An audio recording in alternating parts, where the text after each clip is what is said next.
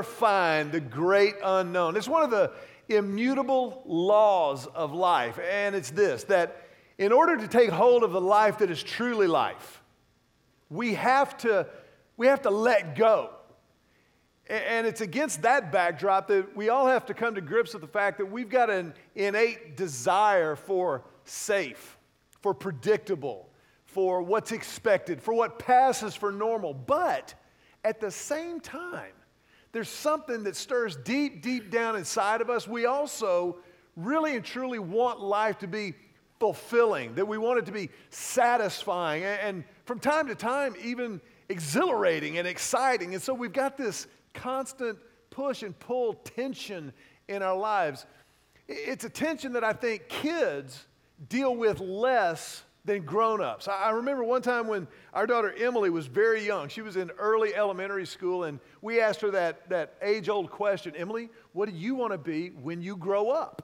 And Emily, who's now in college and still has never underthought a situation in her life, kind of pondered for a minute and she said, Well, okay, I want to be a mom, a teacher, and the first woman president of the United States. And we were like, well, you go, girl, get you some. That's awesome. Knock yourself out. And I, I could tell at the mo- in that moment that her little brother Joseph wanted to participate. And so we asked Joseph, Joseph, what do you want to be when you grow up? And Joseph, who was not yet in school, but was not to be outdone by his older sister, pretended in that preschool way to ponder. And he said, Well, I think I just want to be everything. And we were like, Emily, would you just have some drive like your brother Joe? A mom, a teacher, the president? So what? He wants to be everything. Man, what would you give to, to hold on to the audacity of a child? To, to hang on to that, that audacity that causes you to dream big dreams and to pursue them with everything that you've got? I think maybe a better question than what would you give is what wouldn't you give? I, I, mean, there's something inside of there's something that just we're drawn to that. I think that's part of why we like to ask kids, what do you be? What do you want to be when you grow up? And the good news, quite literally, the good news of Jesus is that we never have to abandon that audacity as we age. As a matter of fact, his ministry, the message of Jesus is actually a mandate to, to maintain and to mature in that audacity, to, to go after the life that is truly life. Jesus himself said, I have come that they might have life and, and have it to the full, abundant, and, and, and, overflowing. So, so never quit dreaming, never quit, never quit reaching for, for what's next and, and praying for and working toward what's next. It's, it's a promise that is presented throughout the pages of Scripture, from Genesis all the way to Revelation. But there's one particular clip of Scripture that, that we're going to use this weekend as we kind of punch the audacity afterburner coming in after Easter. a passage of Scripture that is the core of this series that we're beginning today. There's got to be more. This, this promise from God, it's found in Ephesians in Ephesians chapter number three, the Bible proclaims something really profound as the Apostle Paul is writing to that church there in Ephesus. He, he's explaining how the gospel, how this relationship with Jesus that they have entered into permeates every part of life. And, and look at what he says in Ephesians 3 20 through 21. He says, Now to him who is able to do immeasurably more than all we ask or imagine, according to his power that is at work within us. To him be glory in the church and in Christ Jesus throughout all generations, forever and ever. Amen. Everybody say amen. amen. Amen's a good church word, isn't it? We, we know that we're supposed to say that from, from our youngest age when we start, you know, maybe saying a blessing at the table. You know, God is great, God is good, let us thank Him for our food. I never understood why that didn't rhyme, and so I always tried to make it rhyme. But, but we would say, Amen. And, and the word Amen simply means, let it be. So, whatever we have just prayed in Jesus' name, for God to be great, for our food to be great, whatever, Amen means let it be. And so the Apostle Paul says, let it be that God does immeasurably more than all we could ask or imagine. It is this promise that he makes here in Ephesians chapter 3. But I want you to notice it's a promise that's presented in the context of a contract. It's a contract, this covenant relationship between God and his people through whom he will reveal immeasurably more. It is his power that's at work through us, that in relationship with Jesus, we would be the conduit, we would be the, the pipeline for the very power of God.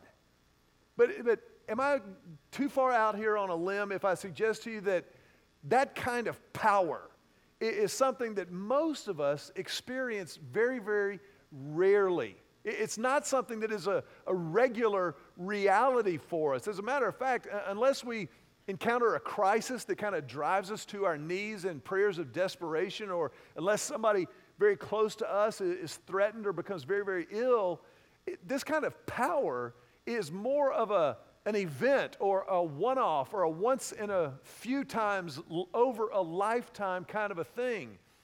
But as we go through these next few weeks together as a church, as we get into this promise that God has made in the context of this contract, that there is, in fact, more in Jesus, that Jesus uniquely promises, provides, and gives us more through his power we're going to have to do something that is a little counterintuitive. When we think about this extraordinary power, and it's immeasurably more than all we could ask or imagine, in order to access that on a regular basis, we've got to see how we apply that, how we access that power in the mundane, in the day in and day out, in our everyday existence.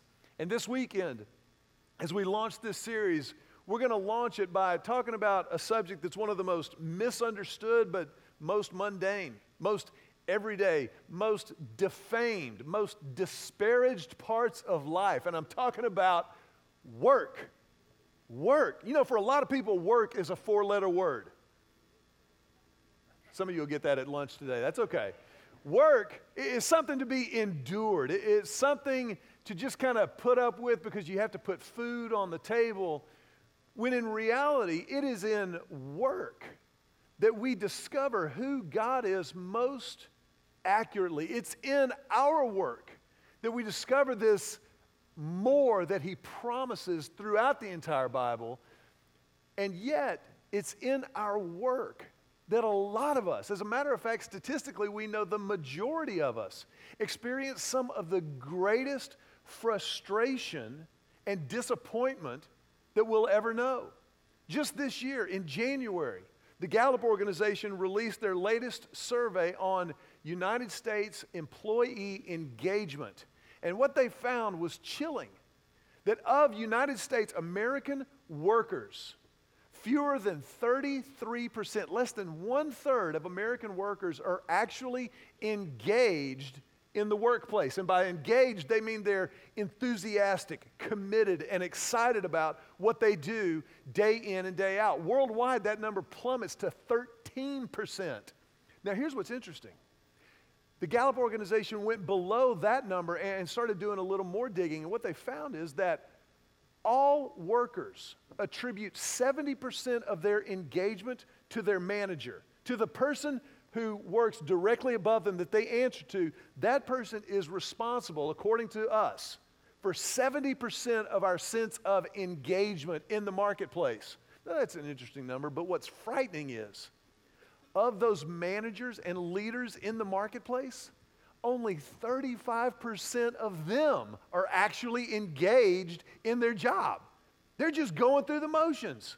So, listen, when it comes to worker engagement, when it comes to work satisfaction, you and I live in a world that has got some serious problems. Tell your neighbor, we got problems. Now, before we get too down on ourselves and kind of discouraged, let me, let me rush to tell you that we are in some great company. As a matter of fact, the wisest person who ever lived experienced deep, deep dissatisfaction in his job. I'm talking, of course, about Solomon. Solomon, the third king of the nation of Israel, the son of King David. Solomon ascended to the throne at a time of incredible peace and prosperity for the nation of Israel. Solomon was not only the wisest person in the world, which, by the way, how cool would it be to put that on your resume? If you're looking for a job, or you're, maybe you're looking for another round of venture funding, and you're like, hey, here's the job description, and here's our little dog and pony road show, but just so you know, I'm the wisest person in the world. You're getting the cash at that point. Solomon was not only the wisest person in the world, he was the wealthiest person that the world has ever known. Solomon's bank account was huge. Solomon was making Israel great again, and it was against that backdrop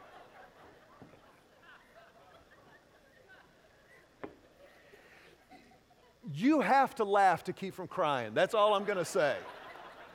But I digress. I'm telling the truth, but I digress. Solomon had worker dissatisfaction. he did. And because he came to the throne at a time of prosperity and peace, he had time for intellectual, philosophical pursuits. And he dedicated his life to the pursuit of wisdom. He asked God, God said, You name what you want from me, and I will give it to you. And Solomon asked for wisdom. And you and I are the better for it because we've received so much of what God revealed to him and gave to him in that prayer in the book of Proverbs, in the book of Ecclesiastes in the Bible. Ecclesiastes, especially, is interesting because this is kind of Solomon's PhD dissertation on purpose and meaning in life. And very early in the book of Ecclesiastes, he tackles the subject of work. Look at what Solomon writes. Ecclesiastes chapter 2, verse 4, number first of all. First of all, verse 4. He says, I undertook great projects.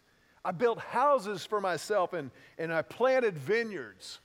So, so Solomon's doing what kings do. I mean, you, you build palaces, you, you build stuff, you got the money, you've got the wherewithal, you've got the time, knock yourself out. And, and after verse 4, he goes into some detail about the projects that he undertook and, and what he went after and what he built and, and what he worked on. Then look at what he says in verse 11.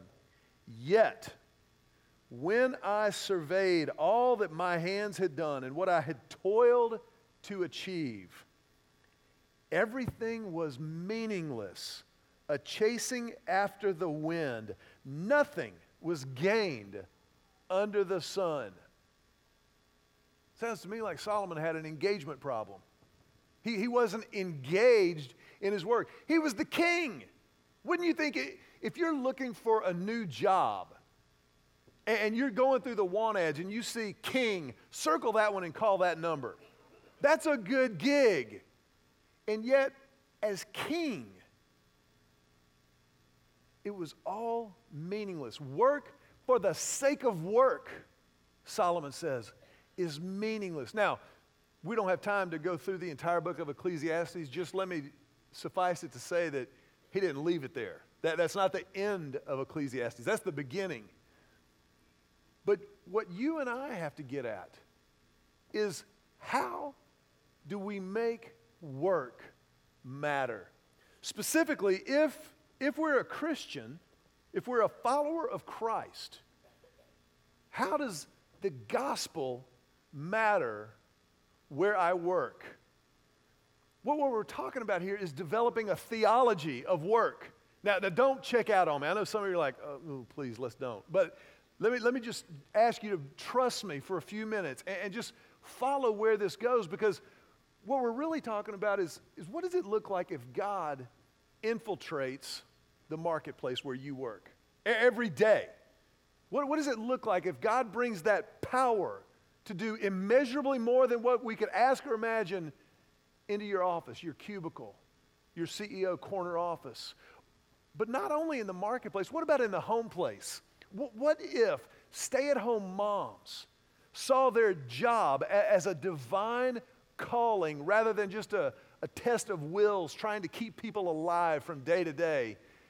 But, but they said, I've been called by God to raise up a generation of world changers, and when they leave our home, they're going to be difference makers. What if, what if high school and middle school students looked at school not just as something to be endured, but as a place where not only academically, but extracurricularly and socially with their friends, that, that their faith could actually come alive and be lived out in everything that they do? That all of a sudden is a game changer. But to get there, we've got to understand how God views work. And, and, it's fascinating to me that whatever you believe about God, whatever you know to be true, and however many Bible verses you may have memorized, the first thing we learn about God in the Bible is that God works. He works. Genesis chapter 1, verse 1. In the beginning, God created the heavens and the earth. Now, let me, let me ask you a question. How many of you in the room consider yourself creative or imaginative in, in some ways? Let me just see a show of hands. If you think you're creative or imaginative, keep your hands up. Some of you like, like I'm embarrassed. Don't be embarrassed. Now, let me just say this. If your hand's not up right now, you're forgetting just briefly, hopefully, that you're created in the image of God. And by definition, created in the image of God means He put in you slivers of his character and personality. And if we know he's creative, then he's created us to be creative. Now, it's going to happen in different ways. Not every one of us is a songwriter like me, not everybody is a painter or a sculptor. My wife, Julie, is brilliantly creative as a mom and as a speaker and communicator. She has a, a sixth sense weird gear that I deeply deeply envy, but that's my own personal spiritual struggle. She's got that gear that God placed in her. I, I, saw her over and over again as our kids were growing up and at home, and even now as they're in college. She, she thinks so creatively and strategically in the moment, considering what's beyond the moment. That's creativity. So, some people are, are accountants, and, and you've got creativity, hopefully not too much, but, but you've got it and you, you take the laws that, that are in effect in our land and you use them creatively to help your clients conform to the law and adhere to the law, but also not pay them they should, more than they should. All of these things echo the divine character of God. But look at what the Bible says also in Genesis chapter 1. It says, In the beginning, God created the heavens and the earth. Now, the earth was formless and empty Darkness was over the surface of the deep, and the Spirit of God was hovering over the waters. And God said, Let there be light. And there was light.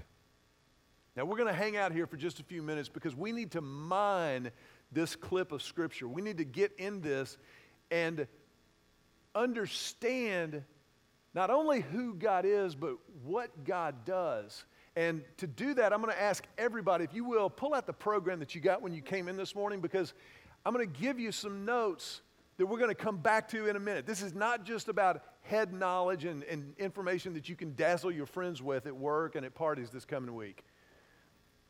But in Genesis chapter 1, we see the fact that God presents his purposes through work. Work presents the purposes of God. First of all, the first purpose of God presented in His work is creativity and beauty. Think about this morning here in Austin, Texas. First of all, we woke up in Austin. Amen. 39 dead gum degrees in April. Would somebody please help me? But it's, it was awesome. Not a cloud in the sky. You want to talk about beautiful? In the created order, you see God's purposes of creativity and, and beauty. You see also in God's creation order and peace. God brings order and peace. What does it say? It says, the earth was formless and empty, darkness was over the surface of the deep, and the Spirit of God was hovering over the waters. In the original Hebrew of Genesis chapter 1, the word used there is the same word we use for chaos before God brought his creative order to it, everything was chaos. And yet, out of the chaos, God brought order and peace. There was productivity. God actually produced something when He worked.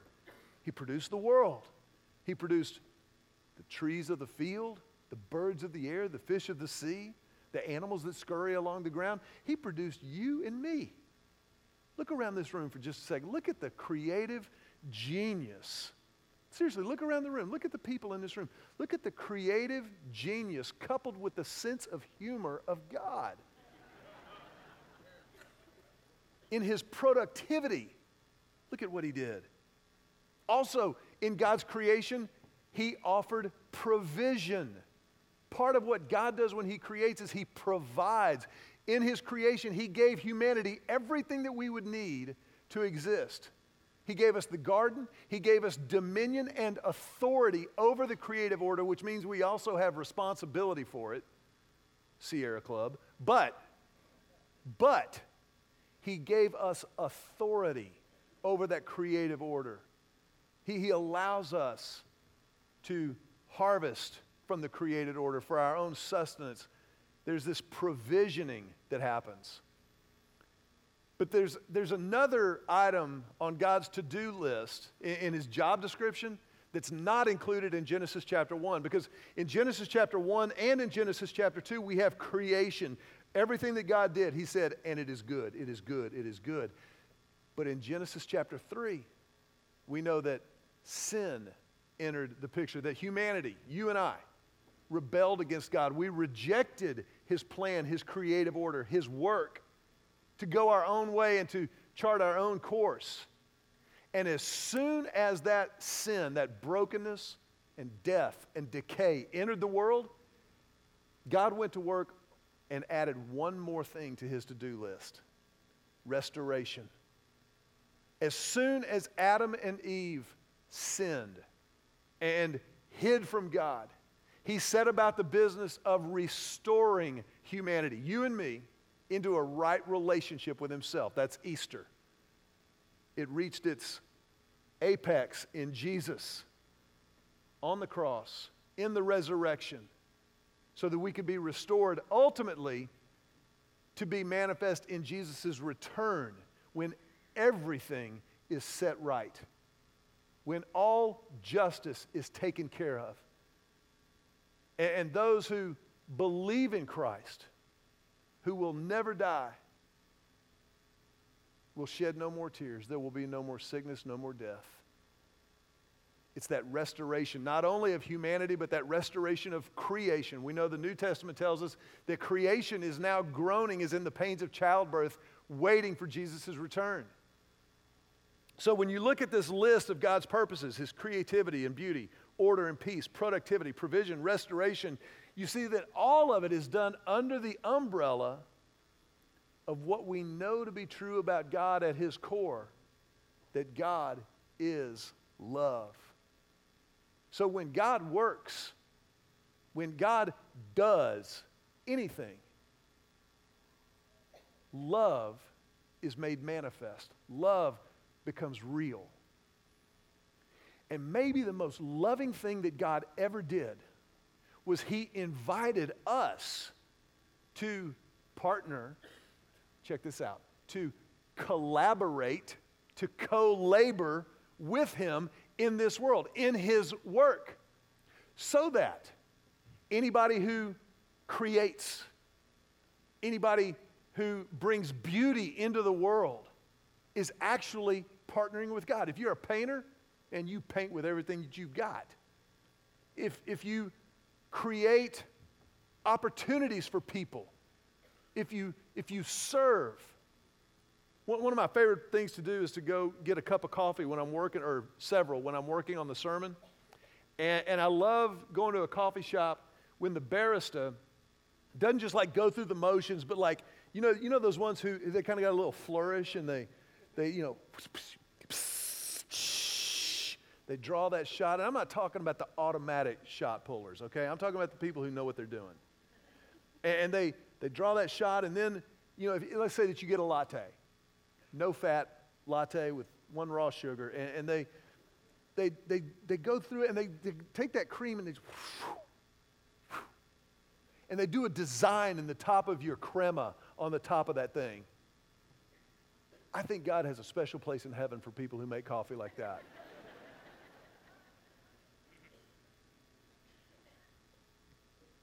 people who produce, people who, who make things, people who are mechanics. I, I think about think about trash collectors. Man, Friday morning, some, usually before 7:30 at my house, I can hear that big diesel truck pull up. Boop, boop, boop. When I tell you it warms the inside of my heart to know that the trash is gone. Those guys are bringing order and peace to our lives.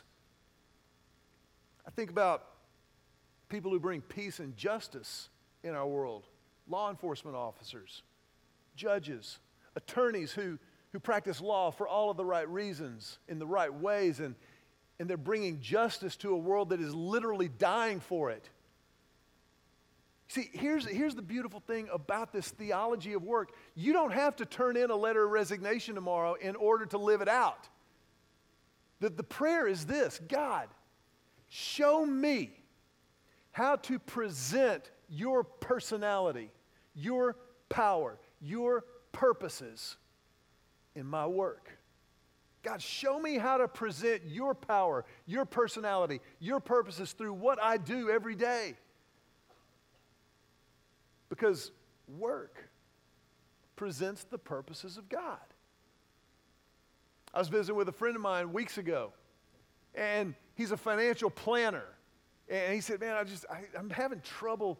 Like, I, I know I'm helping people, but I just, it's like it's hard for me every day. And I was like, Do you understand that, that God's using you to help people put their kids through college?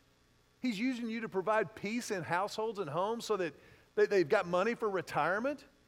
And, and let's not forget the fact that as you do this, you're providing for your family, which, by the way, is a spiritual effort. That's work. The Apostle Paul, inspired by the Holy Spirit, told the church at Thessalonica, He who will not work will not eat. Now, deal with that for a second. We're not talking about people who can't work. I'm not, that's a whole different deal. The church is called to love and provide for the poor, the orphans, and the widows. But when we work, there is a provisioning that goes on. The Apostle Paul also told Timothy in his church there be careful because people who won't provide for their families, especially their immediate families, Paul said, inspired by the Holy Spirit, they're worse than unbelievers. See, we're supposed to work we're supposed to produce, we're supposed to provide. But the key is what are we providing? What is it that we're really all about? And, ladies and gentlemen, that's a hard issue. But when you understand what God does with work, what God does through work, then you start to understand what we're supposed to be about. All of us. We're all better off when we're more productive. What is the devil's playground? Idle hands. Idle hands are the devil's playground. When we get bored, when we're not actively engaged, that's when we get in trouble. That's one of the big challenges about college. Got too much free time. We spend our whole lives in class, eight, nine hours a day, and then we got three hours of homework. Then all of a sudden we got three hours of class, eight, nine hours of free time. That's a recipe for disaster if we're not really careful about it. But when you see the purposes of God through work, you also understand the heart of the Spur Leadership Conference in a week and a half. In a week and a half, we're gathering a group of marketplace leaders to provide real help and hope and handles where people live. It's not a church service. It's not gonna, we're not going to pass an offering or, or ask people to bow their heads and lock the doors until everybody accepts Jesus. All we're doing is gathering people, asking you to bring your friends, your coworkers, your clients, to give them some real world help and hope and handles for where they live day in and day out, to move beyond the disengaged 68%, to move beyond and see work as a calling, as something that matters. Because for those of us who go by the name Christ follower, if we really believe the gospel, the good news, for God so loved the world that he gave his only son so that whoever believes in him would never die but would have eternal life. If we believe that gospel matters at all, then it matters everywhere. So, being a part of that Spur Leadership Conference, I, I know some of you look at that, man, that's a whole day. I can't, I can't do a whole day. But I want you to think about one day, one day in your life, one day in the life of your coworkers, your friends, one day invested in making work everything that it can be. One day invested in being salt and light to our neighbors where they live, at their point of greatest frustration and greatest need. That's what it's about. Just like Fearless Mom, Mobile Loaves and Fishes, student ministries, LHC Kids, everything else that we do, it's an invitation to the life that is truly life. And through that invitation, having the opportunity to prayerfully, potentially, maybe, see those friends and coworkers and neighbors, family members step into the life that is truly life and experience immeasurably more than all they could ever ask or imagine in the only one who can do that Jesus. That's what this is. That's what this theology of work is all about. Not just in terms of a conference in a week and a half, but every day. Every day. I want to ask you to bow your heads for just a brief moment. Just a brief moment. And in this moment,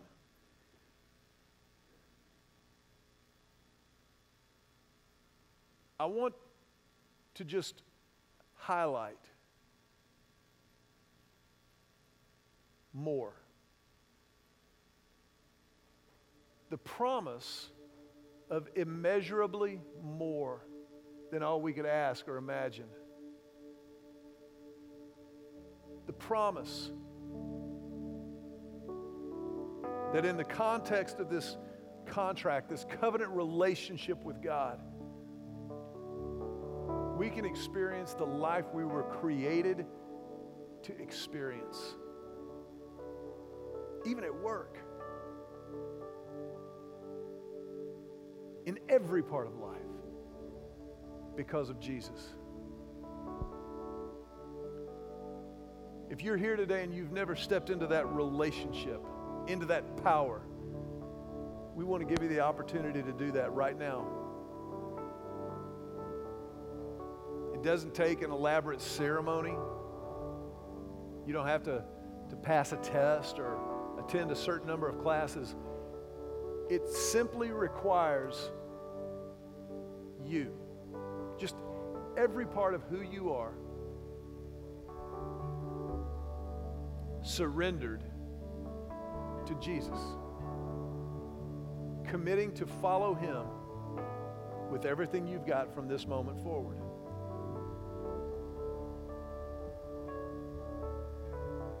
It's a relationship.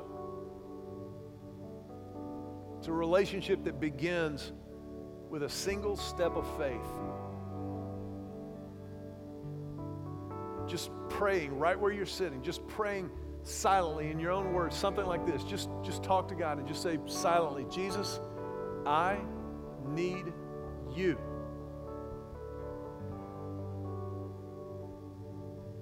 I confess my sin. I claim your forgiveness.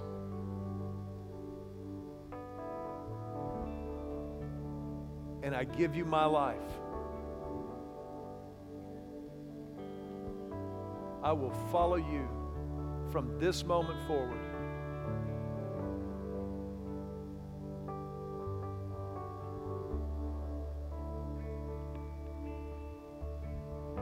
if everybody would, just for a moment, remain with your heads bowed and your eyes closed. But if that was your prayer and you meant it, this is the greatest moment of your life.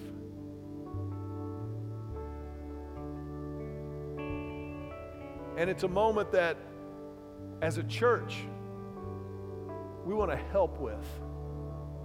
We want to serve you any way that we can.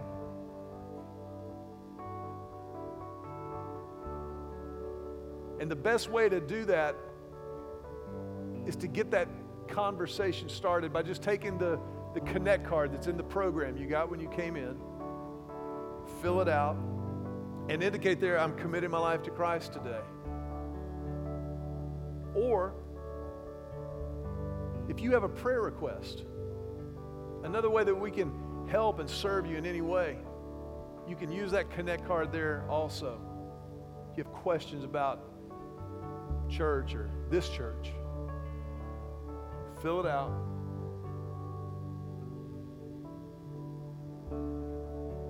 But for those of you who stepped over that line of faith this morning and stepped into that relationship, we want you to know there's nothing more important to us as a church. It's the reason we exist.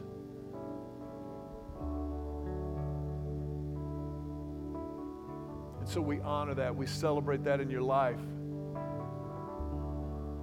We would just ask that before you leave today, if you would just, just make a brief moment to make a personal connection and hand that card to one of our ushers or to somebody at the little blue awning outside underneath the tent. But as our heads are bowed and our eyes are closed for just a brief moment more, if that was your prayer today and you meant it, would you just raise your hand? Just raise your hand for a moment and hold it up to stamp this moment indelibly in your life, but also in the life of this church. And know that we're offering ourselves, we want to be a family of faith to you, with you. As you put your hands down, we put our hands together and we tell you, Welcome home. Welcome home.